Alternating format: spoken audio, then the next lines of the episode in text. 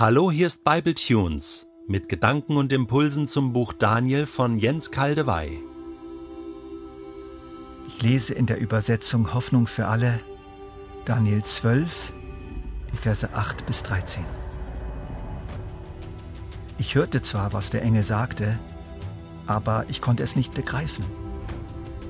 Deshalb fragte ich: Mein Herr, wie wird das Ende aussehen? Er antwortete: Geh jetzt, Daniel. Diese Worte sollen verschlossen und versiegelt bleiben, bis das Ende kommt. Gott wird viele Menschen auf die Probe stellen. Er wird sie läutern, damit ihr Glaube sich bewährt. Doch alle, die von Gott nichts wissen wollen, werden sich weiterhin gegen ihn auflehnen. Sie werden diese Botschaft nicht verstehen, die Weisen aber werden sie begreifen. Von dem Zeitpunkt an, wenn man die regelmäßigen Opfer abschafft und einen abscheulichen Götzendienst einführt, wird es 1290 Tage dauern. Glücklich schätzen kann sich, wer aushält, bis 1335 Tage vorüber sind.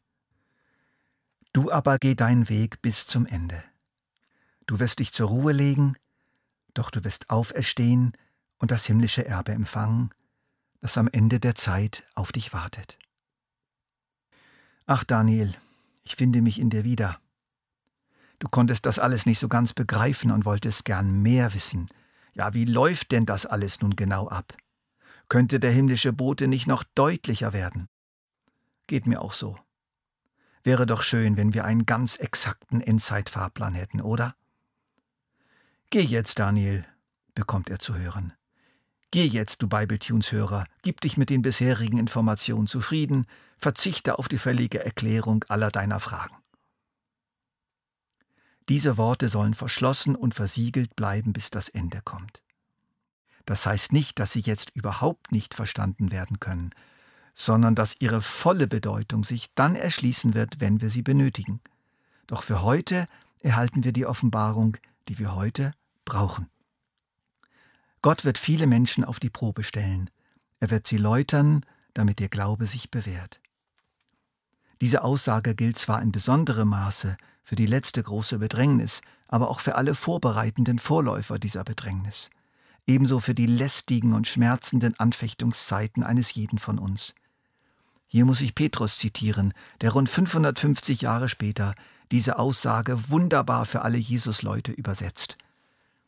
Ihr habt also allen Grund, euch zu freuen und zu jubeln.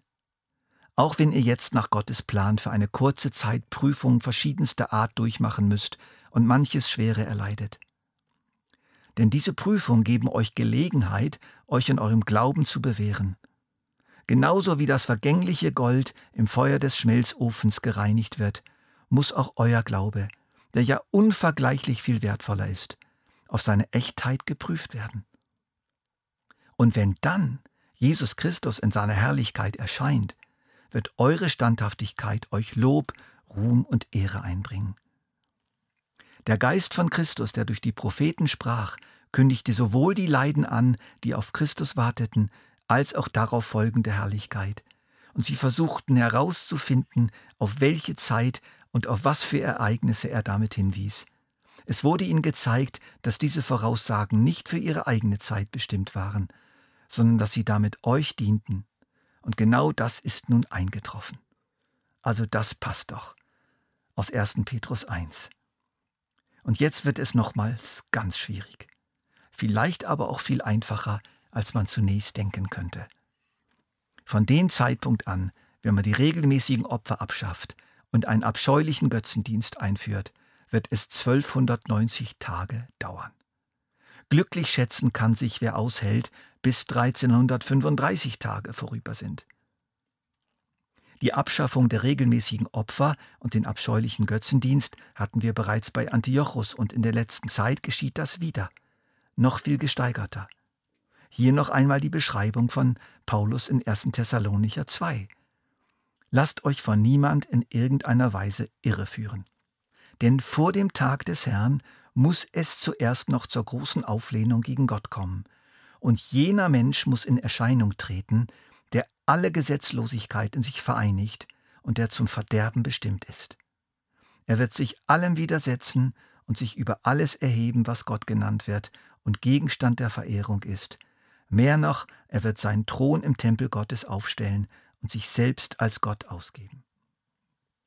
Das hat Antiochus so nicht getan, der Antichrist wird es tun. Die Einzelheiten kennen wir noch nicht und müssen sie auch nicht kennen. 1290 Tage wird das dauern. Wie ist das zu verstehen?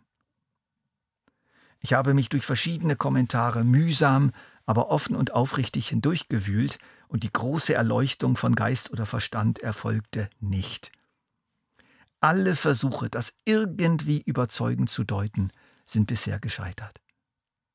Was mir aber nicht einleuchtet in diesem Fall, ist eine rein symbolische Deutung.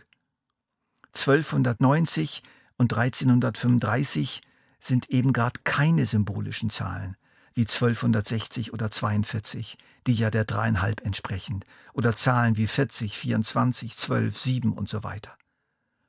Ich glaube, die Bedeutung dieser Zahlen hier bei Daniel wird der Gemeinde Jesu zur rechten Zeit, wenn sie drin ist im Geschehen, offenkundig werden.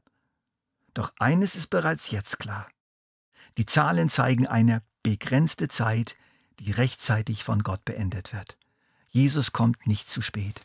Und es wird eine wichtige Zwischenzeit von 45 Tagen geben, deren genauer Inhalt uns aber nicht bekannt ist. Wir müssen das heute offensichtlich noch nicht wissen. Für uns gilt genau dasselbe wie Daniel. Du aber geh deinen Weg bis zum Ende.